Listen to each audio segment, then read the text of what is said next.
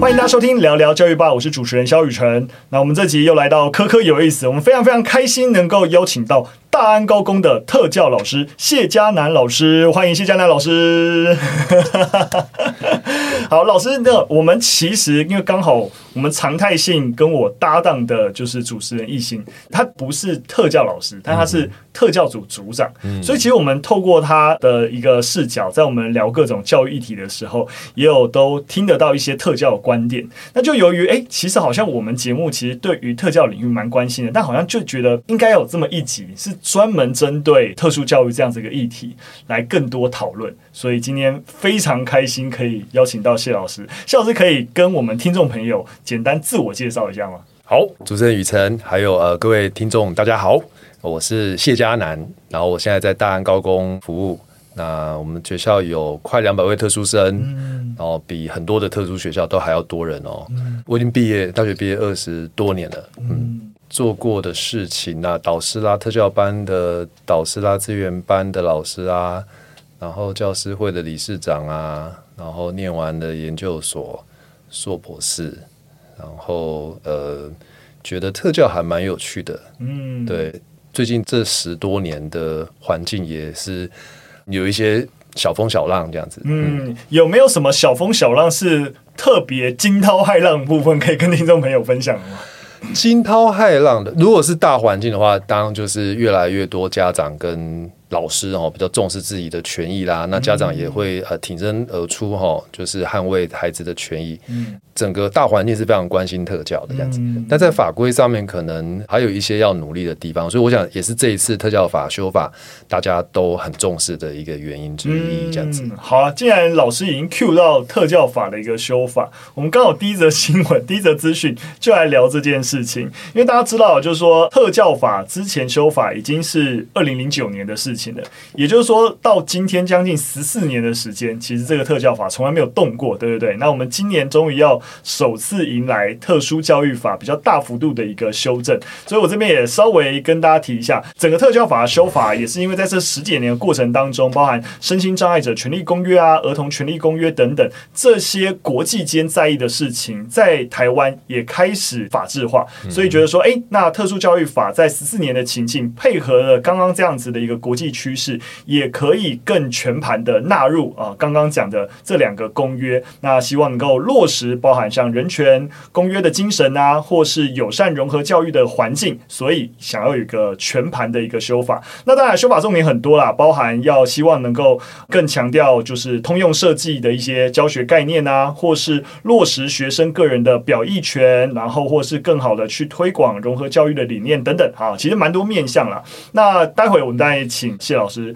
分享一下，那但是这个修法过程呢、啊，有一些讨论度比较高的议题，我想我可以先点出来，让听众朋友大概知道一下。第一个是针对所谓的心理横件评估工作。是要由谁来进行？过去应该就是特教老师来做这件事情，嗯嗯、但慢慢的也会发现说，其实特教老师还要做这种评估工作，这个工作量体有点大，而且这个评估工作似乎有一定程度的专业性。那要由特教老师来做，是不是比较适当的？就引起蛮多的一个讨论，就希望说，哎，未来是不是就可以让这个评估工作由专门的人来负责？一来让这个评估更精准。那二来也让特教老师的 loading 能够下降，对，这是一个点。那另外一个其实比较大的一个讨论的一个面向是针对特教生的生活辅助这件事情是不是会拿掉？那这其实跟修法的条文有关啦。那似乎后来教育部的意思也是啊，觉得就是维持原文，也就是还是会保留这个生活辅助的部分。所以待会我们想也可以针对生活辅助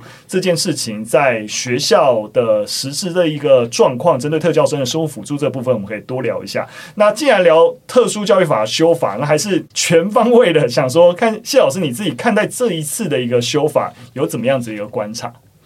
嗯，第一次在七十三年特教法公布，七十三年十二月，然后后来就是八十六年，然后就再来就是九十八年，嗯，然后再来就是现在的一百一十二年。对，所以它的间隔大概就是十二年是一个十二十三会是一个数字这样啊。这次真的拖比较久，就第十四年，可能是疫情的关系。嗯、那你说十四年都没有改过嘛？其实它也陆续都有一些修正的条文在发布啦，所以也不是说这十四年都没有在动。那当然就是说这一次是看起来是大修啊。如果仔细看，其实其实也没有什么太创新的概念了啊。除了除了那个 CRPD，就是影响，就是那个刚刚说的身心障碍者权利公约这个部分哦，它可能有一些。是国家必国家的层面必须执行的，所以各部会啦，哈，整个国家各个学校都要动起来去执行那个。所以，呃，刚刚您提到几个什么落实学生个人的表意权啊，哈，推广融合啊，那个大家就是 CRP 一直在讲，那是全世界各个联合国的会员国都希望可以做到的这样子。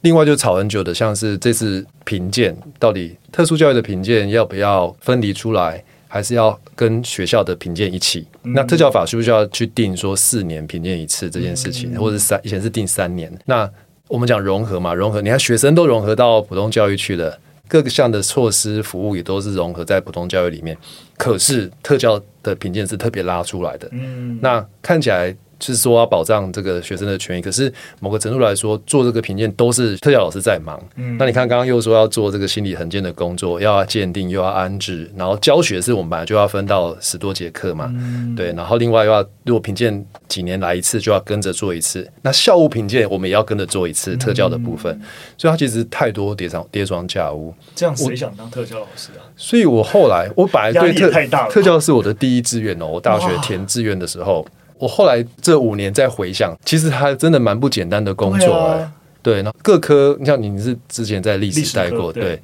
那我你们跟历史。系的教授的见面的机会没有那么高，但我们是一天到晚都会跟学者啊、官员见面的。我们就太多会议都要去开，然后太多的鉴定安置这些部分。虽然说，那如果你把它划分成特教老师的工作之一，那我们就当责无旁贷。可是因为太多新的法条、新的法规，他又要完成的这个表单线上的、纸本的、要盖章的，多到就是我们每次像我，我们学校有快两百个特殊生，所以我们学校的这些。表单要送出去的都是像厚厚的一沓这样子。嗯，懂？我几乎可以说，就是说，我们一般以前在学校的时候，这样说啊，当专任老师最好了，嗯，因为专任老师相对来说，只要专注在教学工作，但如果你有兼导师或干嘛，那就是再多一点事情。但是多数人就。比较不想碰行政行政职，因为行政职就太多行政繁琐的工作。但是特教老师不一样，特教老师即使是专任的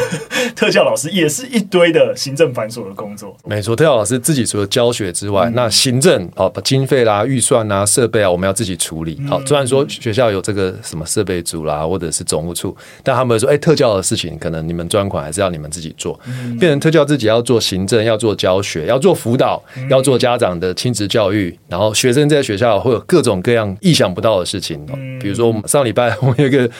水上运动会，有的孩子过动的孩子太开心了，他就急着要下水，他就裸身，哈，就直接从更衣室出来，就要准备捡路这样子。对，就是孩子会有一些都已经在高中了，哈，就是他会有一些你得协助他的地方，好，尿裤子啦，哈，或者是跟同学有争执啦，或者是上课可能跟同学不愉快，或是被老师念了一下，哎，气的就跑掉了，人就不见了。那像这些都有一些。就是除了教学之外，事实上有太多行为的层面，还有一些问题要处理，这样子。所以我想，为什么这次特教法，或者是为什么特教老师的反应会有点大？那学者可能也觉得莫名其妙。哎，以前不都也是这样嘛？哈，那那可是我觉得真的是有苦说不出。那台北市的特教老师出走率是全台湾最高的，历年都是，嗯，数量最多，比例也最高。是因为行政工作也比较繁琐，还是说因为刚好跟大学端比较近，所以？事情会变得更多，因为特教在学校算是一个比较新出现的科，嗯、应该也有二三十年。但是跟那些国文、历史什么相比，它就是一个比较新成立的科。是，那它当然也是某种程度是个，你说弱势也好了，它的特教老师人也是比较少。嗯、但二零二三年的现在，特教学生的量不少哦。嗯、我们普通学生是下降，对不对？逐年下降，甚至就是越来越少。可是特殊生是每年。成比例的增加哦，嗯，嘿，因为大家的观念也比较打开了，所以过去可能不会这么容易把它被归类为特殊教育的学生，但因为这样子一个评鉴啊，然后慢慢能够更好去协助每个孩子，以至于的量体突然增加。但所以台北市是因为这个增加，但是老师的数额赶不上，所以才会导致出走率增加嘛？嗯，我想工作量增加，嗯、那再来。这些预算、这些规范，它都是可能十多年前设计的。嗯、那你学生这么增加的量体这么大，那可是。呃，你能给的这些资源就不多，那要做的事情就那么多，他又没有专人在做这个心理平衡鉴。那以前人少少的时候，我们我们就将就着做，也都 hold 得住嘛。但现在他的学生量多到一个程度，那每个月每天要做的这些行政的报表什么的，然后如果再加上这些评鉴，加上这些额外的这些研习啦，或者是。那那很多人就会受不了。了解。那我们该可以理解，大家会希望说，这次的特教法修法也能够有效的解决刚刚提到这些特教老师的一些问题。那除了刚刚提到，就是说，哎，心理这个心理横件的评估工作，希望能够未来专职化之外，老师你觉得有没有哪些其他修法的一些重点是？作为特教老师，很在意，觉得是这对于工作的优化，乃至于整个特殊教育的一个环境优化是很重要的。过去就是把特教生，一般学校的老师会认为，行政人员是这样，就认为特教生那就是给特教老师处理，他们会特教老师会最熟悉。就像早年觉得去辅导室，大家的孩子会觉得，哎，有问题就要去辅导，其实不是，他就像一个 seven 一样，就是你是可以去寻求一些资资源的这样子。然后这一次的修法。我觉得要重点就是融合这个部分，它其实是要提醒普通教育的责任。嗯，对，像之前在修一零八课纲，对不对？嗯，好，这也可以偷讲一下，就是一零八课纲不是有个课程的大会嘛？哈、嗯，有有推举五十位就是社会贤达哈，就是在那个课程的这个审议大会里面嘛？哈。他们就很好心的把特教的课纲哈，包括特殊需求跟这个高中的服务群，就是特教班的课纲，都把它摆在最后修，因为他们说先把前面那些普通教育的处理好，再来处理特教，好像也对了哈。所以要处理特教之前呢，他就找了三个专家，好像 CRPD 讲融合教育的学者，还有讲这个障碍这件事情的学者，去跟这些课程大会的人讲这个概念，这样子融合教育的概念，CRPD 的概念。听完之后有一些 QA 嘛，那些委员听完就说，哎。这些融合教育，这些 CRPD 的人，应该在我们省全部的一零八课纲之前就应该知道，这样才有办法塞到，就是让各个科目都可以有些融合，不是都是放在最后，那马上木已成舟嘛，就没办法，也就是这样子。所以我觉得课纲在这件事情上面，我是有一点遗憾啦，觉得就是说，像国外他们会在语文的课本里面融入。一些障碍或者是特教的一些主角或者是一些故事，然后像日本他们在做传播媒体的时候，他们会规定一个制作公司，他一年制播的节目里面要有多少的比例是要有身心障碍的议题在里面。所以我们会在日剧里面看到那种一公升的眼泪，或者是一些特殊的罕见疾病，它就会出现，或者自闭症的孩子在里面某演某个角色这样子。那可是台湾在这部分，我们虽然夸称说我们的特教或我们的障碍。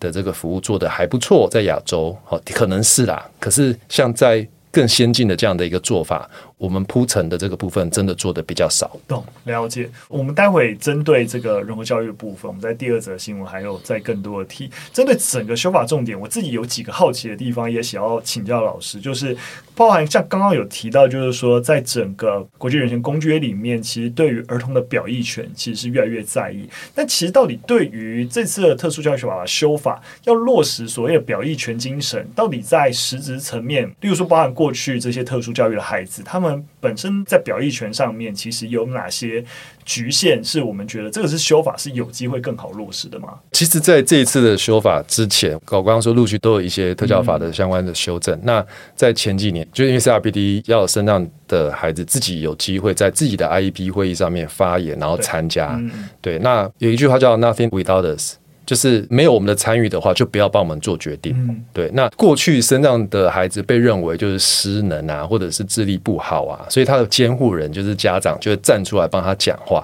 但随着时代的演进，事实上你给孩子选择的机会，他会知道他要什么。嗯、那我们要帮助他，就是让他把选择每一个选择看清楚，嗯、去试试看。嗯、对，然后最后做决定的是他，而、啊、我们支持他。嗯、可是这个即便在普通教育。家长都不一定放手，对对。那在特教这边，如果说孩子的人生他一辈子都被爸妈决定，嗯、甚至到老哦都还是爸妈这样顾着，其实有一点遗憾，对不对？哈、嗯，所以我们在学校会努力让孩子有这个机会做自己的决定，做自己的主人。那你如果决定了，就为自己的决定负责。嗯，对。那具体在学校的做法，就是我之前在念书的时候，事实上我觉得个别化教育计划很伤脑筋。因为我们常常被骂，就是个别化教育计划。嗯，那老师怎么写就一定会被骂，好就被教授骂啦，或者是评鉴又来骂，然后每个人讲的都不一样，我说你怎么写就是会被骂，所以就是做好被骂的准备。可是个别化教育不是写来被骂的，啊，是为孩子好，对不对？就算写的也都是老师写，然后家长就看，那这样其实很多他也看不懂。嗯，对。然后呢，在大概十年前吧，我们就开始，我们就读了国外的一些文献。诶，美国他们现最很早在做这个 IEP，他们让孩子自己当 IEP 会的主持人呢，不止参加哦，他是当主持人。那你要他当主持人，就得教他什么是 IEP。那你要讲哪些话？啊，你可以怎么练习？嗯，对，包括书面，包括像我们这样子对谈，然后包括去泡一壶茶，帮大家倒水，他就会从这个开 IEP 会里面要去发邀请卡，要去调查时间，他就会学会很多事情。而且这种事情他做过一次之后啊，他下次就自动都会了。嗯，对，所以我之前就做这样的一个试试看的这个方式。我想同事都觉得我很怪啊，就是怎么会做这个？我跟你说，现在我们学校里面，我们有十多个特教老师，没有这么做的导师才是怪怪的这样子。好，所以我想那是可以做的。那前几年这样修正之后，很多中小学老师会觉得，或中南部老师会说，他们怎么可能？他们来这个会议干嘛？对，他又听不懂。可是他们来，他们过去他们没有来，那我们帮他决定要上什么课，要做什么样的活动，要做什么样的治疗或训练，其实孩子一点都不知道。明明就是他的事情，嗯、对，所以有一个学者赵本强老师说，IEP 就像特殊生的生日派对，可是他们从来没有被邀请参加过。嗯、那就算有被邀请参加，他发现学校老师在讲他讲学校的坏话，妈妈来学校讲他在家里的做不好的地方，嗯、所以那个孩子下次就不会想要再来了。嗯、那我们会努力把这个 IEP 变成是他来决定他这学期有好多好多要学的，有很多弱的地方要补强的，那他可以选择，他可以告诉我们哪一些是他觉得要优先来处理的。嗯、那有些他优势的地方，能不能让他有机会更多的展现？嗯、对，那个才会变成他自己的事，他才会为他的目标努力。嗯、所以，我们定出一些具体的目标，让他可以达成。那目标可能会是特教法写那种很生硬的目标，可是孩子的目标很简单，他会说：“我想要交到两个朋友，嗯，我想要期中考可以前进五名，嗯、对我想要呃多做几个自工服务的时数，我想要背记嘉奖。”他们的。愿望是他自己在意的，是他自己想要达成的，那我们也就帮他促成这样的一个小小的目标。我觉得。对于学校来说，对孩子来说，对家长来说，都是进展。嗯，那所以这不是做不到。那这次他要把，他把很多的款项都落在里面，他其实是想要推动这个部分。那我想实务上可能还需要一些努力。了解，这样看看听起来就觉得说，其实现场实际上面都已经有类似的努力，像老师在学校做努力，甚至是诶整个学校多数老师也也变成这样的风气。但当如果说在法规上有更明确的支持，当他到复制到其他学校的时候，就会变得更加的容易对，了解了解。那我们就接着来聊刚刚我们提到的融合教育的问题。其实过去有一次我们在跟艺兴老师在聊的时候，也是有提到类似的问题。对于像我们这种普通科的老师啊，就是这的确一直以来都是一个有点不知道该怎么办。就是像我以前在修教程的时候，也有修几学分的特殊教育的学分，但你说实在的，等到我真的再去教学的时候，大多都还给教授了，对对对，然后变成是，其实实际上面我们每一次在教的任教班级，如果班上有就是特殊生，那我们才会在开个案会的时候，哦，了解到，哎，谁谁谁可能有哪些的状况，然后如何如何，对。但你要说我们能够，比如说像我们教历史，就是哎一次。一个学期可能教十来个班，要我在一个礼拜才见到他一次的时候，然后还有记得说我要怎么样协助这个孩子啊，甚至为这孩子，包含他在作业啊，或是在考试上面怎么样做术业特殊，有时候真的是有点力有未逮。所以在这个整个融合教育刚刚谈到的一个问题，除了刚刚季老师提到，就是说，哎，我们其实在课纲当中，在更源头能不能努力？但在这次的修法里面，关于整个融合教育如何做得更好，到底在法规上。上面有没有一些进步的空间，或者是我们先从源头，老师自己看整个融合教育现阶段还有哪些你觉得比较关键的一些问题是该解决的？嗯，我记得我在念大学的时候，嗯、有一个老师王天马，他就跟我们说，他提出了两个观点，我觉得还蛮好，蛮有趣的。嗯、他说，好老师可以教好每一类学生，嗯、每一个学生。那就是孔子说的有教无类跟因材施教嘛。孔子并没有说特教的归特教，普教归普教。对，所以其实每个老师他应该有能力看出，除了自己的这个学科本位的知识之外，他应该有那个能力去看出哪个孩子需要什么，跟我要用什么方式传递这个知识给他，让他喜欢这个学门，对吧？这是第一个。所以好老师可以带好每个孩子。然后第二个是。只有在普通教育做不好的时候，才需要特殊教育。嗯，其实那是一个很大的融合教育的一个取向。嗯，所以他要说的是，其实普教的每个老师，如果普教老师都可以 hold 住我们每一个在教室里面的孩子，其实根本不需要特教老师在这边。嗯，那也因为现在有特教老师在那边，所以变得好像有些事情变特教老师要去做。哦，所以我觉得反过来说，现在在推的融合，事实上就是这样，就是。它应该是普教特教的合作，而不是去切分说你管什么我管什么这样子。对，那的确，普通教育老师在受训的过程中，这几年这十年二十年都很棒。就是说，在师大师院或者在教育学程里面，都会有三学分的这个特教导论的课程。没错，我也是上这个。对，所以其实以前老师没有上过，他就会说：“哎，我其实不懂特教，所以特教生就把他推到特教组来这样子。”那事实上，现在有些县市其实可能也是这样啦。可是我觉得越来越多老师他对特教是敏感的，而且像我们成长的过程当中，旁边、身边、家长、邻居、亲戚、朋友一定有就是障碍者，所以你一定有机会认识这些人。那只是说透过这样的导论去认识他们的需求，会有机会更贴近一点。那我自己在国外看到，我们之前有一次啊，疫情前到德州的大学去，他们当然有教育学程，他们会要求修教育学程的老师要有半天到一天的时间，要到他们学校的叫做呃。类似这个通用教学设计的这个中心，去知道各种的辅具跟在教室里面可以用的、帮得上忙的这些，不管是头戴的，或者是眼睛戴的，或者是身上穿的，或是座椅的调整，或者是在课程好讲义这部分的调整，他们会有一整天的时间沉浸在那边，是包括 AR、VR 那些东西，那边都有这样的资源。他们鼓励这些修教程的老师以后可以把这些东西。用在孩子身上，嗯、那你的学科需要什么？他们不知道，但是你自己会知道，他可以做一些连接。最起码知道有这些武器啊，对，是可以用的。你不是只是传统的讲述，或是用这个平板这样上课而已，你可以有更多的方法帮助他们学得更好。嗯、我想这一次就是我还看到，就是像。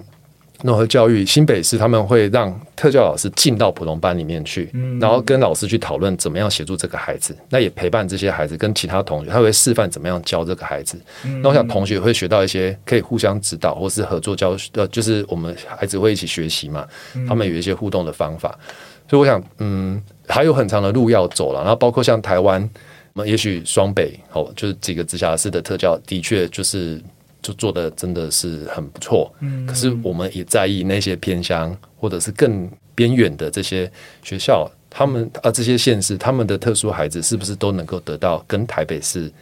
不要说一样，至少有没有能不能有五成七成这样的一个水准的服务这样子？了解。其实刚刚我们讲到了一些问题啊，如果具体在帮就是听众朋友更。完整的感受的话，就是像刚刚提到了，像我类似作为这样子的普通班的老师，其实对于特教训练，刚才讲像比起国外的确蛮不够，但比起以前连特殊教育三学分都没有，当然是个进步了，对对对，但应该是有机会进步的更好，所以就变成就是说，哎，尤其是当你的学校在那个升学导向又更明确的时候，你也更有在带班，在整个这种学科训练的压力底下，很多时候像我刚刚的情形，就是哎，其实对于能够协助特教学生的状况，对于多数的普通班的老师而言，其实是辛苦的。但相对应的，这就是我们刚刚老师也讲的，我们要优化的地方，让所有这些普通科的老师更知道，所有孩子都是你应该要照顾的孩子。但在现阶段的情形底下，特教老师的确扮演很大的协助工作，但同时又面临员额严重不足的问题。对，这也是蛮关键的。而这些当特教老师在针对各个特教生的这些辅导工作，他们也只有相对比较少数的时间会到资源班来上课，也就是说，能够做到一些比较个别化的一个辅导，可能也不是很足够。对，在这样的情形底下，包含就是所谓的每个特教生都会有个案管理的老师，但是实际上就刚才讲了，诶，在台北整个特教生的那个数量突然变得很庞大的时候，每一个老师能够给每个孩子的一个照顾，相比之下，他就会少非常非常多。所以在这样的情形底下，很多目前的很多的高中的一些特教学生的一些助理人员都是部分工时人员，他时薪也低，那工作时数也没有保障，那也导致整个真人上面啊产生蛮大的一个问题，那流动率也很高。所以就变成就是说，哎，大家就开始感受到，在这个融合教育底下，我们有很好的一个愿景，但到底在现实的困境里面，我们还可以如何往前进？那当然，呃，也有一些单位有提到，到底针对现行的人格教育，也有一些比较具体的一些政策建议方向。例如说，很简单嘛，就是既然大家觉得待遇不好，你就提高相对应的薪资嘛，就是包含整个能够协助特教这些助理人员的薪资，让特教老师有更充足的人力来进行协助，或是提高专业服务团队，包含刚刚讲的，诶，其实评估工作有专门人来做，或是包含像物理治疗师、职能治疗师、临床心理师。语言治疗师这些专业人员能够进入学校的服务的一个频次能够拉升，对，那这也会是一个好的方向。反正就是让特教老师能够得到更多的一个资源。那另外一个点，我觉得也提到，觉得蛮不错，就是在十个学校教育里面，有一些课程其实是普遍多数的学生。也需要了解了，因为很多时候的特教孩子也是在跟普通班的孩子面临到了一些冲突，所以如果针对多数孩子都有上包含像是例如说社会与情绪学习的课程，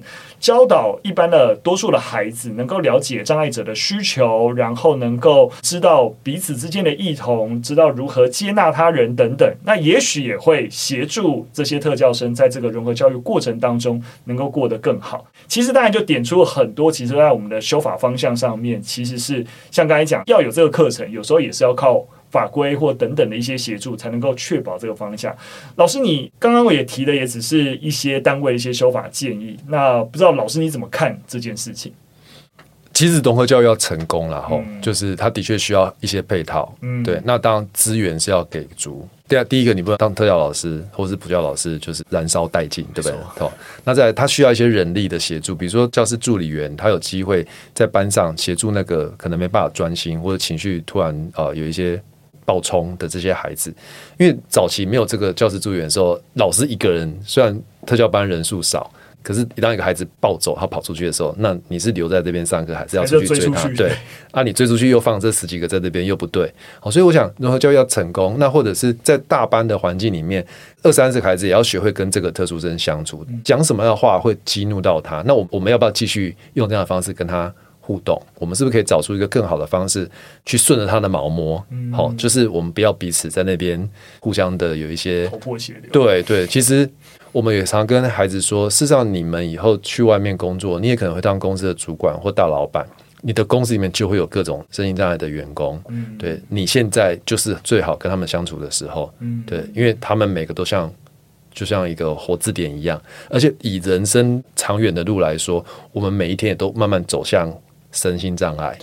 哦，有一天我们可能会看不太清楚，会听不见，我们脑袋瓜记事情没有那么好了，我们走路会不方便，我们需要坐轮椅，我们可能会生重病哦，或者我们家人也许也会有这样的可能。所以其实你在帮助这些身心障碍的同学，就在帮助未来的自己，因为你就知道可以用什么样的科技，用什么样的方式，让他可以过得好。嗯，对。那同时他也可以带我给我们一些在精神层面或者在学习层面的这些鼓励，这样子。对，所以他是。互惠的，嗯对。那当然，早先或者说有些人会认为说，哎，他们以前我们念书的时候，就有老师说，哎，特殊生应该去特殊学校啊，对不对？他怎么跑来这边读书？但你想，如果你是特殊的孩子的话，你也想要享受这个社会、这个学校所有每个孩子可以享受的一切。嗯，对，我想那就是我们讲那种公平正义啦。哦，对。那这些孩子事实上也帮我们承担很多。对，我们现在有方便的电梯、捷运都有这个电梯、升降梯可以坐。哎，事实上早先。哦，那也是为了身障者坐轮椅，他们可以方便这样上下啊。我们其实有时候脚不方便，或者是我们不想走路的时候，哎，我们也是都可以使用。那也是后面要讲通用设计的这样一个概念。所以，一个建筑师他在盖一栋建筑物的时候，他就要想到以后用这栋建筑物的人，他可能有坐轮椅的、拿拐杖的，他可能有娃娃车的使用者，他可能有需要扶手的人。所以他在盖这个建筑物的时候，在设计这个房间的时候，他就会想到。哦，我可能要有一些设备，方便这些人平行的移动，或是上下的移动，好，不会卡在那边。嗯、你想，如果地下室厕所都在地下室，那身障者坐轮椅的他怎么上厕所？嗯、好，他总到就跑去外面用外面的加油站，或者是用 seven 的厕所。所以建筑师在盖房子就要想到未来使用的每个人。那老师在上课的时候，也要想到这个班上可能有看不见的、听不到的，或者是情绪困扰的。好，会有障碍的，那我要用什么样的方式去把我的教材跟这个上课的方式做一点调整，那他可以听得进去，让他学得会，嗯、学得开心。那我想这也是我们在事实上各行各业都是啦，对，所以所以想认识这些生障者，认识这些特殊生，其实是很好的学习。嗯，对，警察。或者是 Seven 的员工，是不是也应该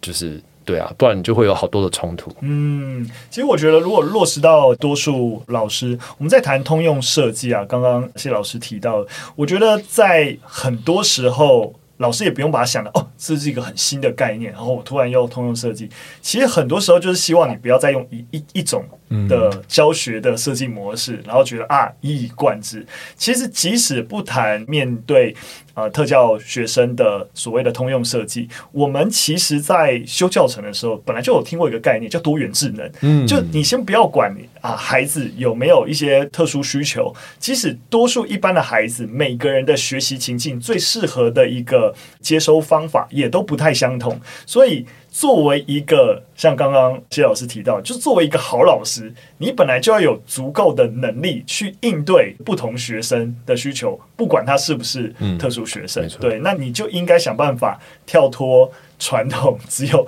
讲述或是只有黑板或是单一的一个呈现方式，想办法丰富你的一个资讯提供或是评量的方式啊等等，这都是身为老师你应该要逐渐扩展的能力才对。没错，不是单一的指标，就是成绩啊，或者是什么。嗯，像我高一的时候，因为历史一科不及格留级，所以我高一念了两次。对，然后 但是念了两次，第二次之后，因为我成绩还还不错哦，历史我就多 K 一点。后来我还是念了文组、智慧组。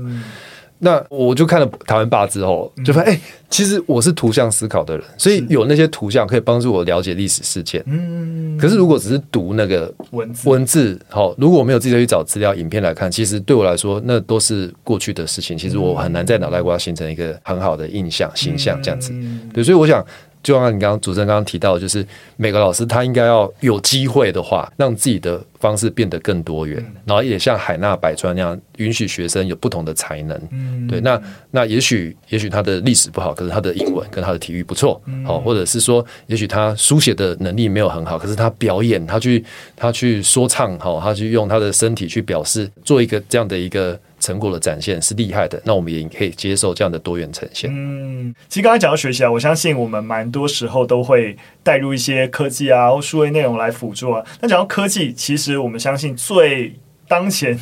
最大的话题点就是 AI，对，所以其实 AI 之于特殊教育有没有能起到帮助？诶，这也是另外一个讨论的一个点。那其实前阵子啊，就有一篇新闻，其实就有在提到，诶，ChatGPT 它其实有机会对于一些特殊需求或是一些障碍者，能够有一些协助。他提到几个点啦，就是说我们这边先稍微提一下，我们待会再跟谢老师讨论一下。那我先提几个点，第一个是认知能力的增强。因为透过 ChatGPT 这样子的一个 AI，对于有一些认知障碍，或是记忆丧失，或是注意力不足过动症的一些情形，能够帮助他们保有一些组织性啊，或是记住一些重要任务，例如说啊，帮他们建立一些提醒的机制啊等等，可能就是 ChatGPT 可以协助，或是对于在沟通能力上面，如果有一些听觉或语言障碍，诶，透过呃 AI 工具，能够帮语音转文字，或是文字转语音，让他们在跟他人进行沟通表达。的时候，能够更好的去降低这个阻力，